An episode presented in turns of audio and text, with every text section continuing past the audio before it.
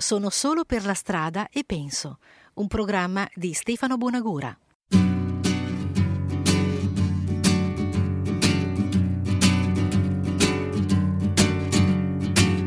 Sono solo per la strada e penso che la vita non mi ha dato niente.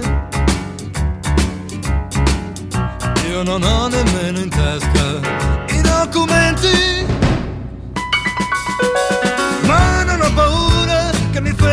Questura perché io sono un uomo qualunque, un uomo che non ha niente ma in un paese libero a me piace pensare che oggi io non sono nessuno sono presidente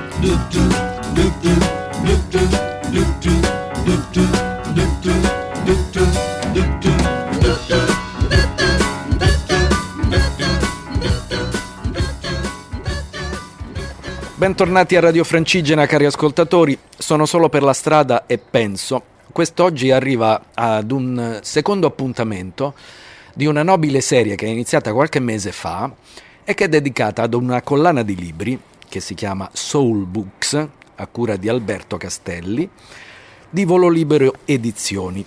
Sono stati pubblicati alcuni volumi, nel frattempo da quando non ci sentiamo con Alberto che è qui accanto a me, come al solito in una sua puntata vi- milanese, perché ieri sera era al vinile, espandeva musica soul in giro, fatta di suoni, fatta di parole, fatta di lettere, eccetera, eccetera. E quindi riprendiamo questo discorso iniziato mesi fa per parlarvi un po' di storia della musica. Prima di tutto io ti chiedo Alberto, e bentornato, ma come vanno questi libri?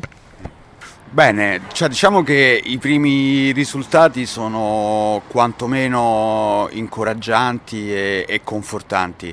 È chiaro che eh, si parla di editoria musicale, quindi è un mercato, se vogliamo, ancora più piccolo di quello dell'editoria vera e propria e della musica vera e propria. Però, ripeto, insomma, i primi numeri, i primi segnali di questi sei mesi sono decisamente confortanti e soprattutto è confortante vedere poi andando in giro insomma che trovi appunto persone che hanno già comprato il libro oppure lo comprano dopo che ne hanno sentito parlare e molto spesso la cosa mi sorprende piacevolmente sono anche persone molto più giovani di me o degli autori della collana gli autori sono de- degli adulti, de- diciamo dei giovani adulti. adulti. Esatto, loro sono proprio giovani giovani e, e la cosa che, che, mi colpisce è che viviamo in un mondo eh, ormai dominato dall'informazione, e, però poi effettivamente eh, ti rendi conto che, che, da parte di eh, lettori o ascoltatori giovani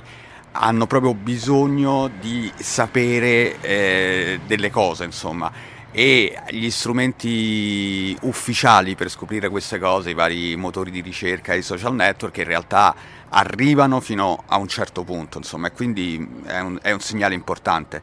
Andiamo dritti sulla musica, Alberto. Um, sono usciti dei nuovi volumi da quando ci siamo visti e uno di questi è dedicato a Curtis Mayfield. È un'altra figura centrale, cioè voi state percorrendo una storia per capisaldi in qualche maniera, no? Andiamo e poi ne parliamo di Curtis Mayfield subito su un brano e perché l'hai scelto e qual è.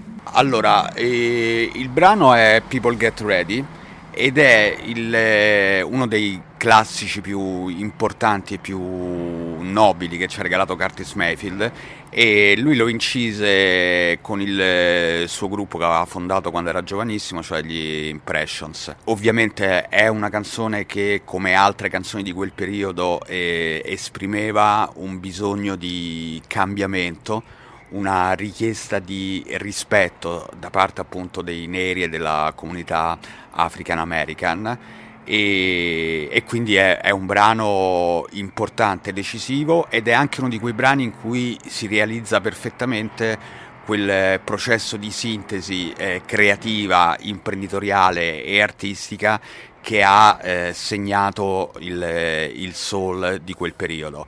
Quindi le radici del gospel, un suono nuovo, la canzone di protesta, e sono tutte cose che Curtis Mayfield ha mescolato con grande abilità, con grande talento. Poi lui era una sorta di giocatore totale, cioè nel senso che era un grande autore, un notevole chitarrista, un ottimo cantante e poi diventò anche un produttore, eh, il fondatore di una sua casa discografica.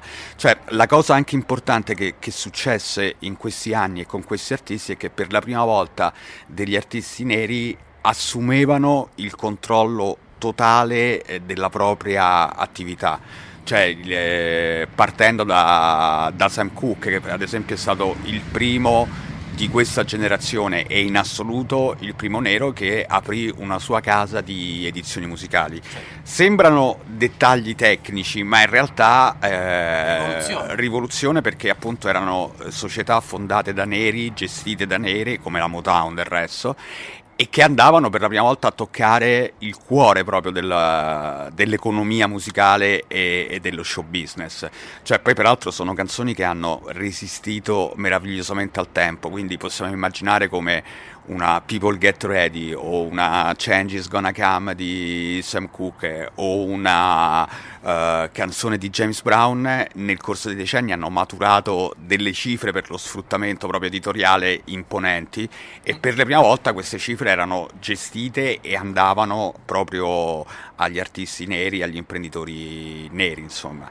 E, oppure Otis Redding negli ultimi mesi della sua vita anche se era ancora molto giovane perché eh, quando è scomparso aveva eh, 26 anni e quindi per fortuna non è entrato nel eh, Macabre Club del 27, 27 esatto, l'unica, forse l'unica cosa bella di, della sua eh, tragica fine, diciamo.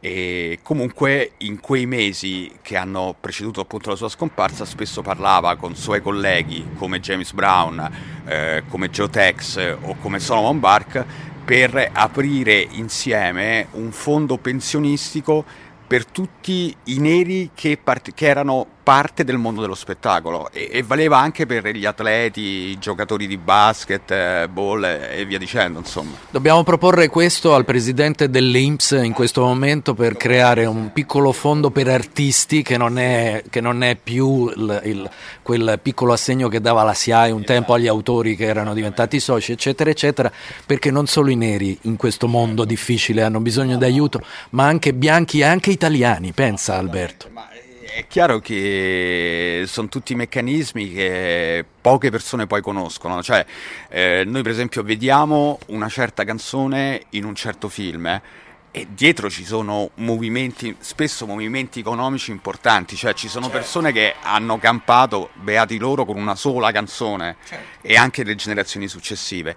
E ripeto, tutte queste cose qui, eh, in quel periodo in America, eh, il nero faceva il disco, ma il bianco, diciamo comunque l'industria discografica, ne traeva guadagno e, e profitto. Grazie a queste figure eh, questo problema fu affrontato e risolto in un altro modo. Siccome stiamo parlando proprio di come si vive con la musica, come si campa, come si mangia, abbiamo servito su un piatto d'argento People Get Ready di Curtis Mayfield. Tanta pappa con questo brano.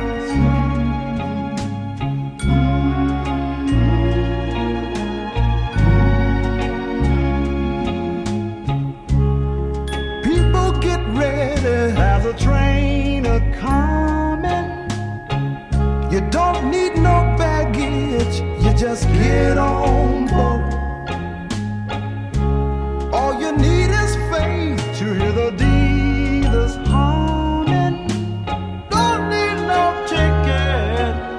Just thank the Lord.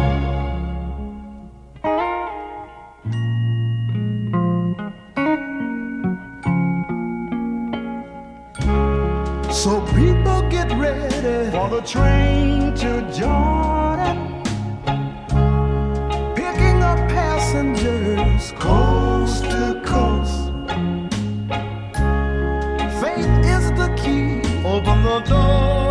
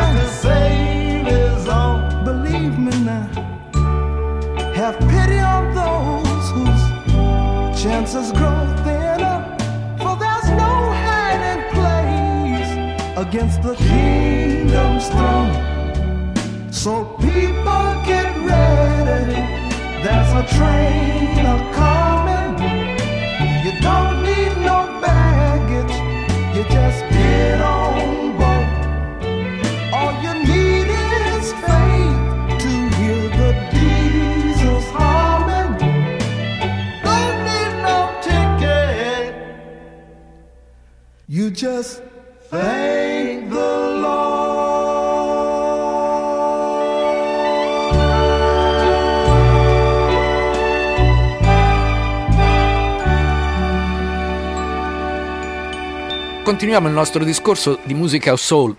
Stefano Bonagura qui eh, in compagnia di Alberto Castelli per parlarvi di Soul Books. Abbiamo appena ascoltato il primo brano di Curtis Mayfield. C'è una piccola mh, mm, eh, particolarità. I, I, libri sono dei libri che raccontano una storia, quindi c'è una parte mh, mm, così tecnica in un certo senso, ma fondamentalmente voi raccontate storie di vite perché eh, fondamentalmente eh, la prima cosa importante, quella a cui teniamo eh, con questa collana è quella di raccontare vite che vale la pena raccontare. Eh, spesso sono vite molto turbolente, problematiche, però ripeto, sono adesso al di là della musica, eh, anche se è difficile eh, immaginare di scrivere o di parlare di queste persone senza parlare de- della musica, della loro opera, del loro lavoro. Però ripeto, cioè, sono vite che vale la pena raccontare e, e trasmettere, insomma. Bene o male stiamo parlando di, di una musica senza la quale non ci sarebbe stata tanta altra musica, insomma. Ti chiedo una cosa che riguarda proprio il brano che arriva subito dopo. Un anno prima di questo brano che stiamo per ascoltare ci fu il grandissimo successo di Shaft. Isaac Hayes, altro grande guru della musica, uh, qui parliamo di Black Moses, The Godfather of Soul, qualsiasi cosa, possiamo... possiamo... Anche quello di Isaac Hayes è stato credo il più imponente fallimento economico nella storia della musica perché lui è per anni ha guadagnato cifre impressionanti e poi a un certo punto investimenti sbagliati, scelte di vita dissoluta, si è trovato, cioè ha dovuto dichiarare fallimento. E una parte importantissima dei, dei suoi guadagni fu presa dallo Stato americano perché nel frattempo non aveva pagato tasse e via dicendo eh, è una di quelle storie che fanno parte di, di, di, quelle che alcuni critici, alcuni musicisti, alcuni protagonisti di quel periodo parlano del grande complotto. Quando un nero arrivava troppo in alto veniva ridimensionato anche attraverso queste cose. E tra l'altro c'è una storia che lega eh, Shaft e Isaac Hayes e Curtis Mayfield nel senso che con Shaft Isaac Hayes vinse il premio Oscar come migliore colonna sonora ampiamente meritata, insomma, e la cosa che si tende a sottovalutare, a dimenticare, è che è stato il primo nero a vincere un, un premio, a ottenere un riconoscimento del genere, e questo complicò proprio la vita a Curtis Mayfield, nel senso che un anno dopo eh, Shaft Curtis Mayfield incise la colonna sonora di Superfly, che è un altro capolavoro di quel periodo, della musica nera di quel periodo, e un altro eh, film importantissimo in quel fenomeno ampiamente discutibile per molti aspetti che è stato definito della black exploitation, c'erano questi film dove il regista era nero, il produttore era nero, gli attori erano neri, ambientati nel ghetto, eh, scene di violenza, insomma, molto spesso erano dei veri e propri B-movie, ad esempio il regista Spike Lee ha sempre detto che erano monnezza, cioè una schifezza, però in realtà eh, Shaft e Superfly erano anche dei film che avevano insomma delle fondamenta. Certo. E il problema fu che eh, Curtis Mayfield doveva vincere anche lui il premio Oscar per eh, Superfly. Questo non avvenne perché, eh, da quello che si è scoperto dopo, la commissione che decideva i riconoscimenti e che decideva i premi Oscar disse non è possibile che vincono due neri per due anni consecutivi, uno sì ma due no.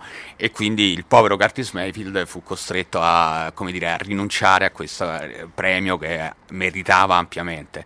Questo ti dà pure l'idea come alla fine eh, in quel periodo lì insomma c'era ancora una forte eh, resistenza da parte dell'establishment del mondo dello spettacolo perché insomma la frase uno va bene ma due e uno dopo l'altro, tutti e due neri non va bene insomma questo è quello che succedeva allora, quindi siamo al 71-72, ma ricordiamoci che 46 anni dopo, l'anno scorso, ci fu quella protesta dei neri che dissero fondamentalmente in questa tornata nelle nomination non ci sono praticamente interpreti o comunque protagonisti del cinema mondiale neri. E quindi le cose si sono cambiate, però di fatto c'è ancora una, una forma di ostracismo o di limite in un certo senso o al potere nero o alla rappresentatività degli artisti. Eh, sì, c'è tutto questo, ma c'è anche il fatto che eh, è difficile che eh, l'establishment americano, così come poi l'americano medio, accetti e eh, il fatto che la loro società, soprattutto in quel periodo, era fortemente razzista. Cioè, eh, quando noi pensiamo a, all'apartheid, pensiamo subito al Sudafrica, ma se noi ci pensiamo bene, la segregazione degli anni 50, 40 e degli anni 60 era un apartheid a tutti gli effetti. Certo. Non a caso, negli ultimi mesi della sua vita, eh, Malcolm X stava preparando un, eh, un discorso che avrebbe tenuto all'ONU dove chiedeva che l'ONU riconoscesse che in America c'era l'apartheid.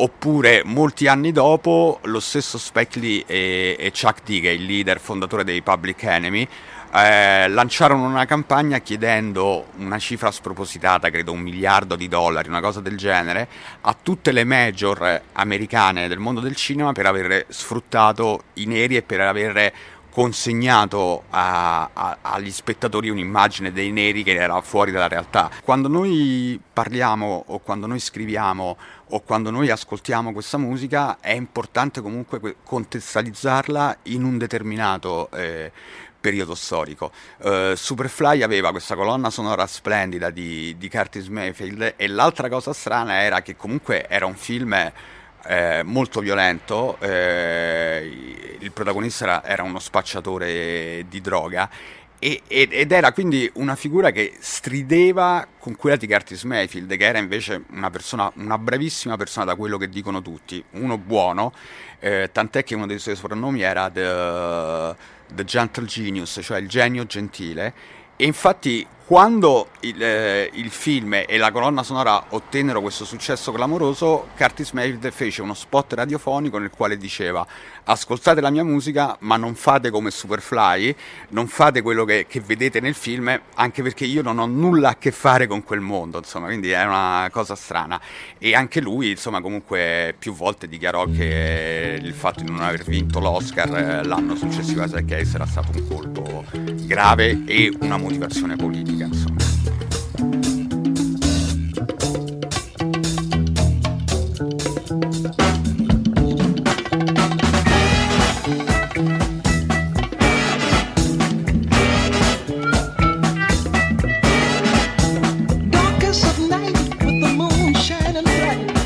There's a set going strong, a lot of things going on. The man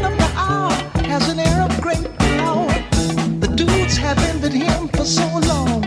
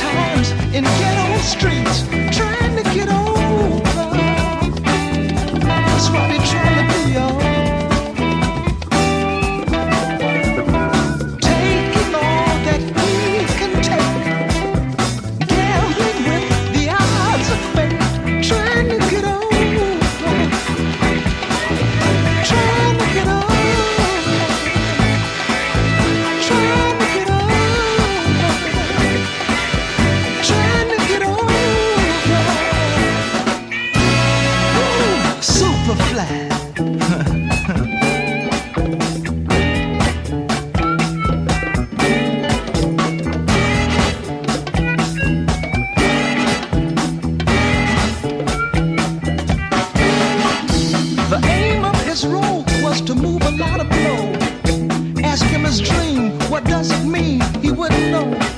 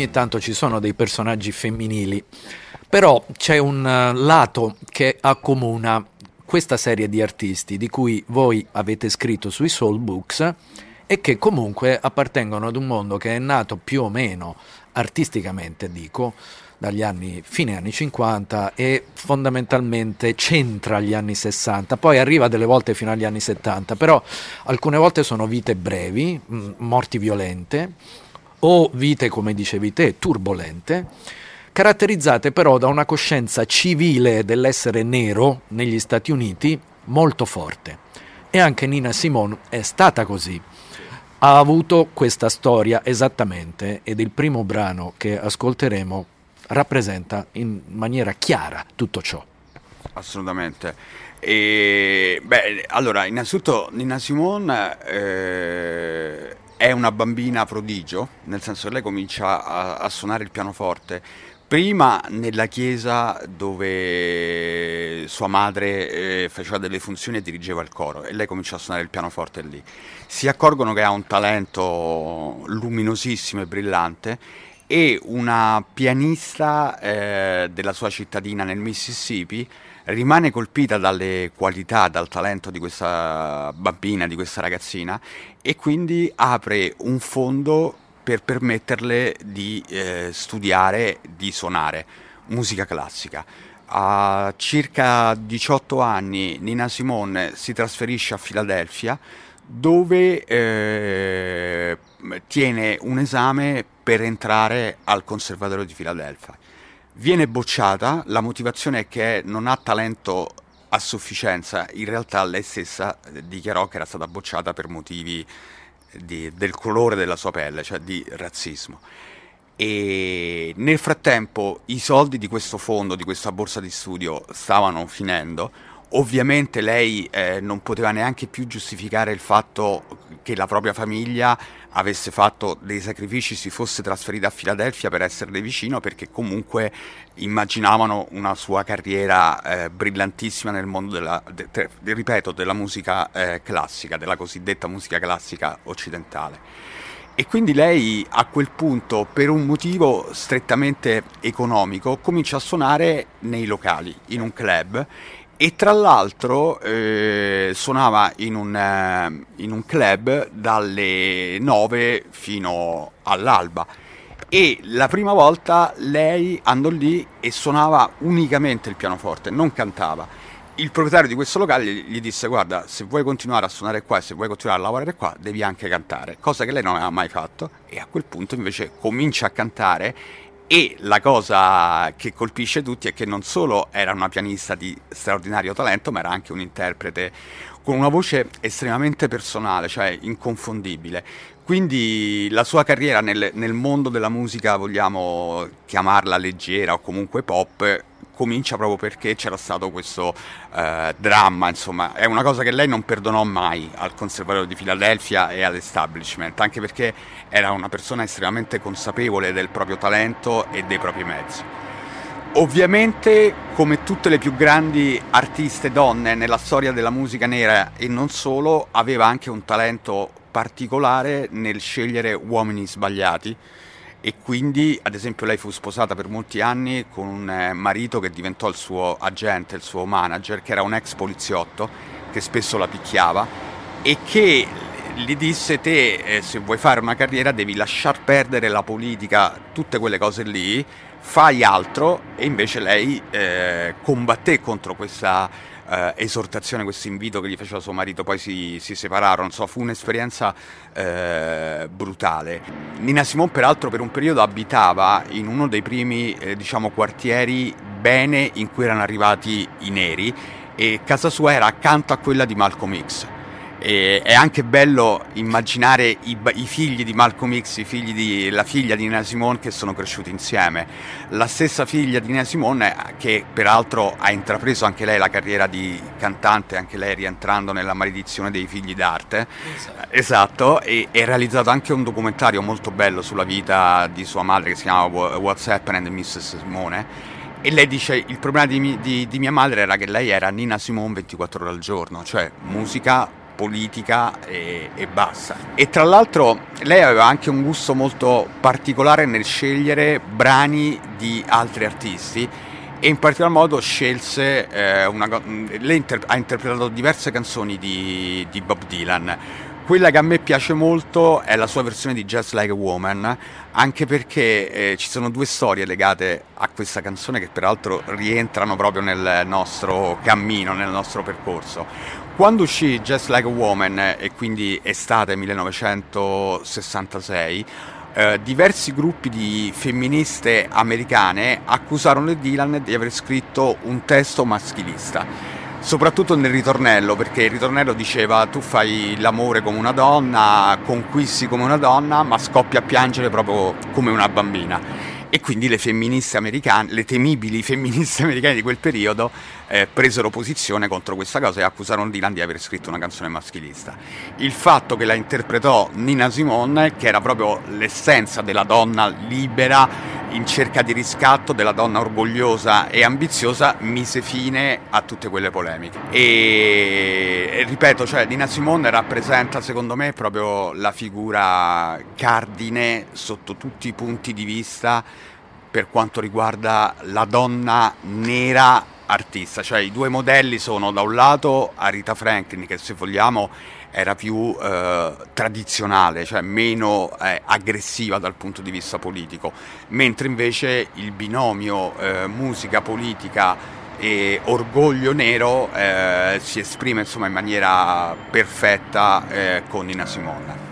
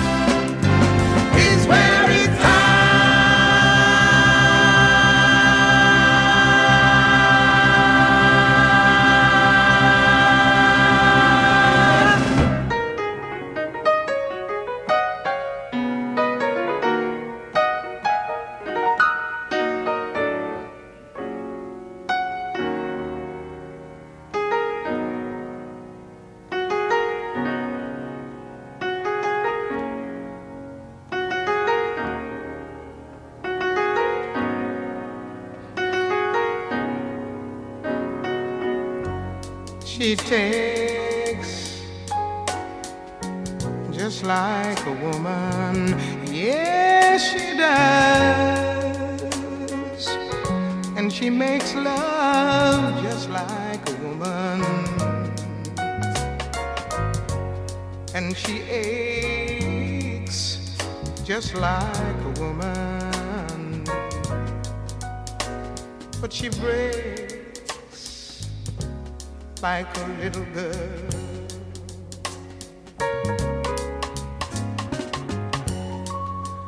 Nobody feels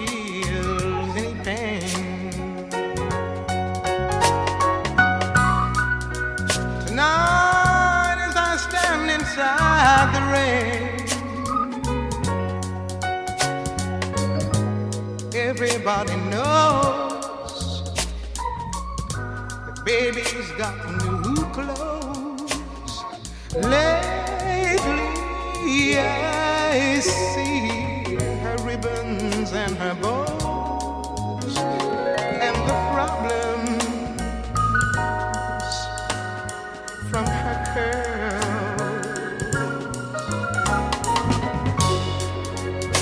She takes just like a woman. Yes,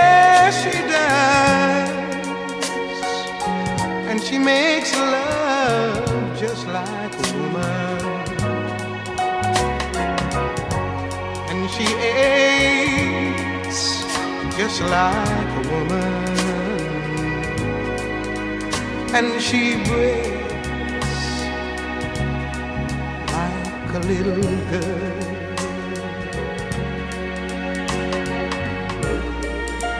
It was raining from the first.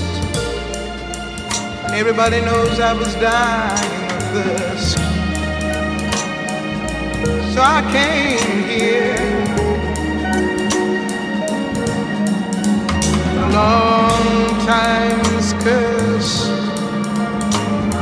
And what's worse is this pain. Yeah. I can't stay in here.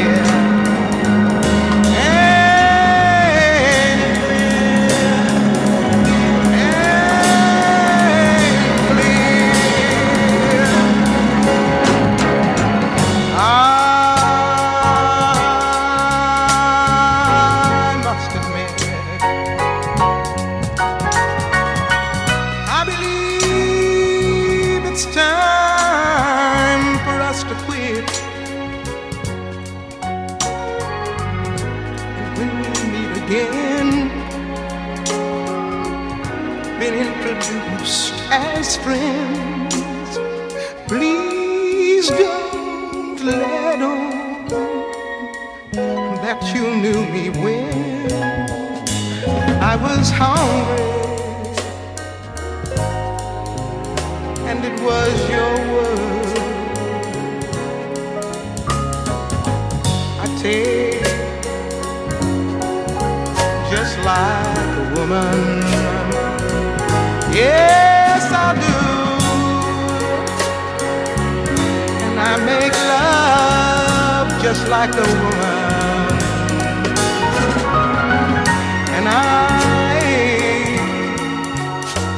Like a woman. But I break just like a little girl. Dopo una canzone, quest'ultima che abbiamo ascoltato, interpretata da Nina Simone, Just Like a Woman di Bob Dylan, che è un brano storico ed è una cover storica, arriviamo ad un brano storico per tutt'altri motivi, perché Sam Cooke ne hai già parlato un pochino prima, Alberto. È un artista nero considerato forse uno dei più grandi cantanti di tutti i tempi e di tutti i generi, non soltanto di musica nera, da tante persone che l'hanno così eh, considerato. Eh, quindi morto giovanissimo e ha tirato fuori delle canzoni impegnate da un lato e una canzone mm, molto leggera che è una canzone poi d'amore, semplicissima, cioè io non so niente d'algebra, non so niente di biologia, non so niente di trigonometria, però che mondo meraviglioso sarebbe se ci fosse l'amore fra di noi. Cioè, voglio dire, il messaggio è semplicissimo. What a wonderful world. È una di quelle canzoni che conosci anche se non conosci il suo interprete. eh, perché comunque fa parte del- dell'immaginario. Poi, eh, ad esempio, negli anni 80 tornò prepotentemente in voga perché fu inserita eh, in una scena bellissima nella, nella colonna sonora del film eh, Il testimone, The Witness con eh, Harrison Ford, che è quel film ambientato nella comunità Amish con un assassinio e via dicendo. e c'è questa scena dove arriva proprio Wonderful World che, che è bellissima e, e, poco tempo dopo fu anche inserita come colonna sonora sempre di uno spot di una famosa casa di blue jeans che non citiamo, tanto non ce n'è bisogno. E Sam Cooke è, è il, forse non il primo, perché il primo fu Ray Charles, però è il primo in un certo senso che consapevolmente eh, lascia il gospel, non del tutto perché poi tracce di gospel nella sua voce ci sono sempre state, per invece entrare nel grande mainstream e nel mondo del, del pop americano. Poi succede che nel 1963 ascolta invece una canzone di protesta ed era eh, Blowing in the Wind di Bob Dylan. Parla con il suo eh, manager e gli dice, eh, testuali parole, quel fottuto ragazzo secco ebreo, that motherfucker uh, Skinny Jewish Boy, ha fatto un capolavoro, Blowing in the Wind, e anche io devo fare una cosa del genere. E quindi ispirato da quello che ovviamente succedeva in America in quel periodo, ma anche e soprattutto da, da Blowing in the Wind di Bob Dylan, incide uh, A Change is Gonna Come che diventa anch'essa canzo- una canzone simbolo del movimento per eh, l'ottenimento dei diritti civili. E tra l'altro è l'ultima canzone che lui incide perché eh, morirà in circostanze tragiche e misteriose eh, un mese dopo e nel testo c'è anche una frase particolarmente eh, importante che fa riflettere perché dice eh, sono stanco di vivere ma ho paura di quello che troverò su in cielo. Questo, questa frase cantata da un artista che poi muore un mese dopo insomma assume un significato particolare però ripeto la molla che lo spinse a, a scrivere e a interpretare Change is Gonna Come era proprio per rispondere al capolavoro del fottuto ragazzo secco ebreo. Don't know much about history. Don't know much biology. Don't know much about a science book. Don't know much about the French I took. But I do know that I love you. And I know that if you love me too, what a wonderful world this would be. Don't know much about geography. Don't know much trigonometry. Don't know much about algebra. Don't know what a slide rule is for. But I do know one and one is two. And if this one could be with you, what a wonderful world this would be. Now, I don't claim to be an A student, but I'm trying to be. For maybe by being an A student, baby, I can win your love for me. Don't know much about history, don't know much biology. Don't know much about a science book. Don't know much about the French I took. But I do know that I love you. And I know that if you love me too, what a wonderful world this would be. La ta ta ta ta ta ta. History.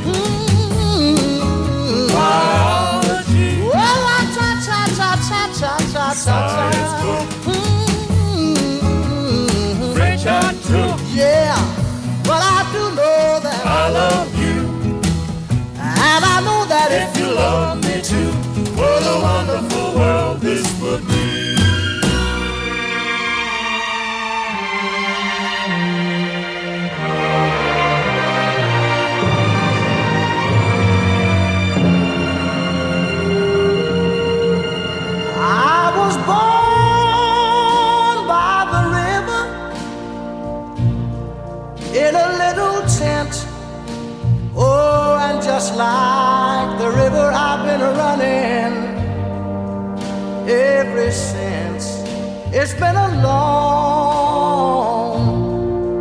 a long time coming, but I know a change gonna come.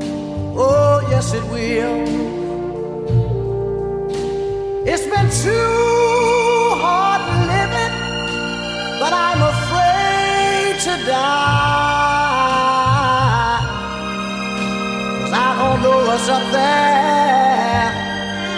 beyond the sky. It's been a long,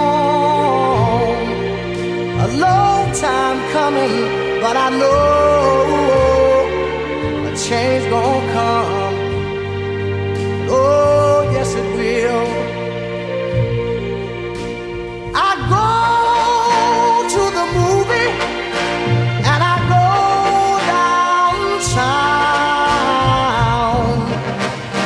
Somebody keep telling me don't hang around. It's been a long,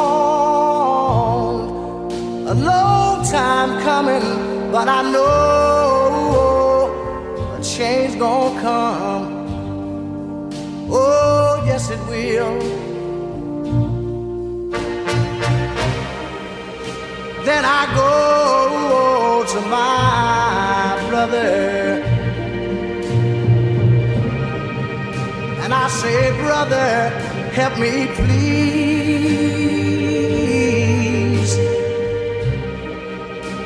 But he winds up knocking me back down on my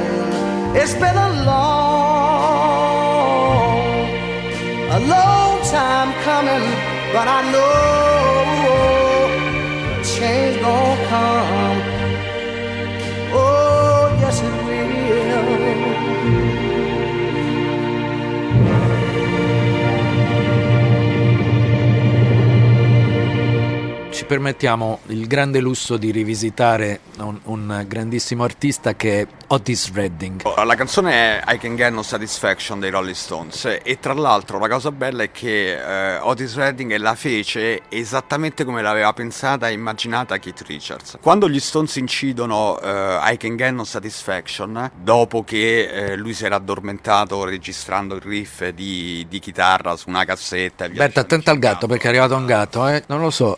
Aspetta, io gli voglio far far miau però. Aspetta un attimo, me lo fai miau. Me lo fai miau. Fai mau. Fai mau. Mau. No, non, gli- non ci sta. E soprattutto, secondo me, non è un gatto soul.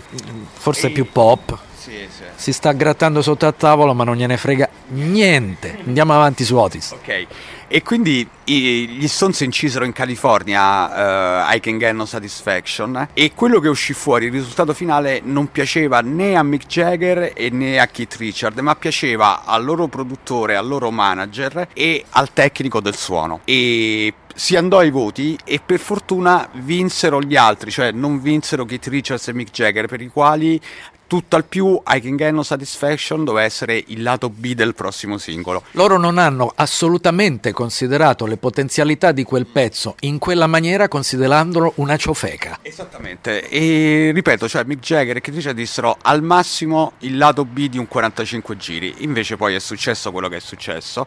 La canzone fu ripresa da Otis Redding, il quale inserì nella canzone quello che aveva immaginato e voleva inserire Keith Richards, ma che non inserì per motivi anche strettamente economici, perché avere una sezione fiati costava troppo. Quindi Otis Redding prende, sì lo so, detta oggi sembra fantascienza, però è, è cioè, è co- è- è anche il bello, insomma, no?